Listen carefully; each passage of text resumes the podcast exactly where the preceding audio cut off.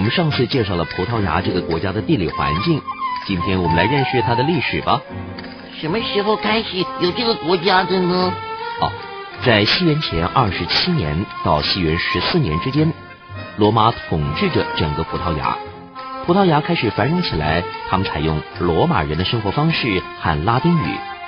罗马统治结束以后，日耳曼的西哥德人部落控制了葡萄牙。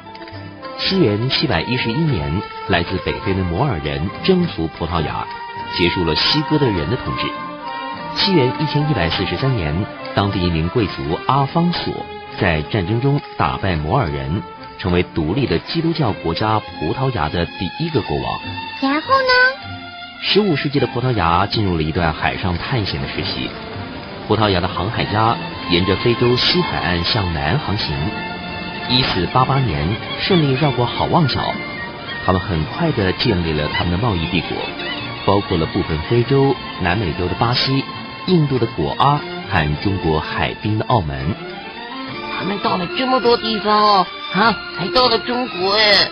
对呀，一四九三年，教皇亚历山大六世宣布全球分割给西班牙和葡萄牙两国，西班牙获得西半部，但是在一四九四年分界线西移，巴西归入葡萄牙的领土。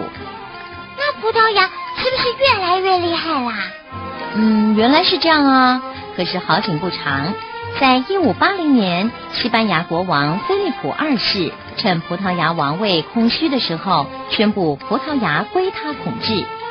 葡萄牙国土受到了削减，很多殖民地都被其他国家攫取。一六四零年，布拉钦萨的约翰领导起义成功，葡萄牙再次获得独立，成为独立的国家。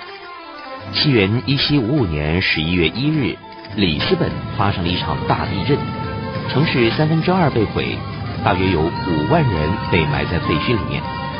葡萄牙首相重建了这座城市，他修建了宽阔的马路，使得城市具有古典优雅的风格。嗯，我记得上次有提到这个大地震。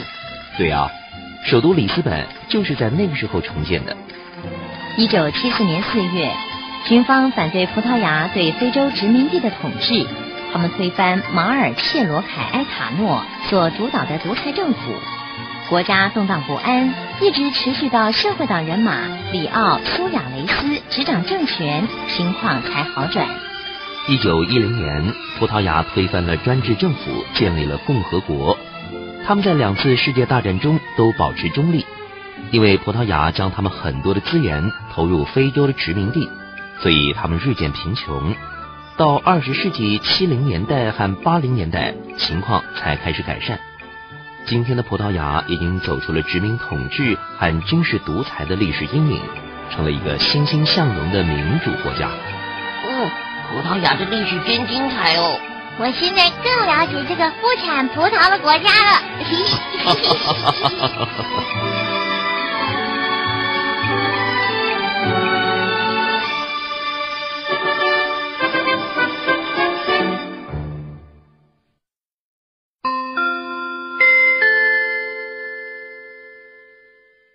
小朋友看过陶器吗？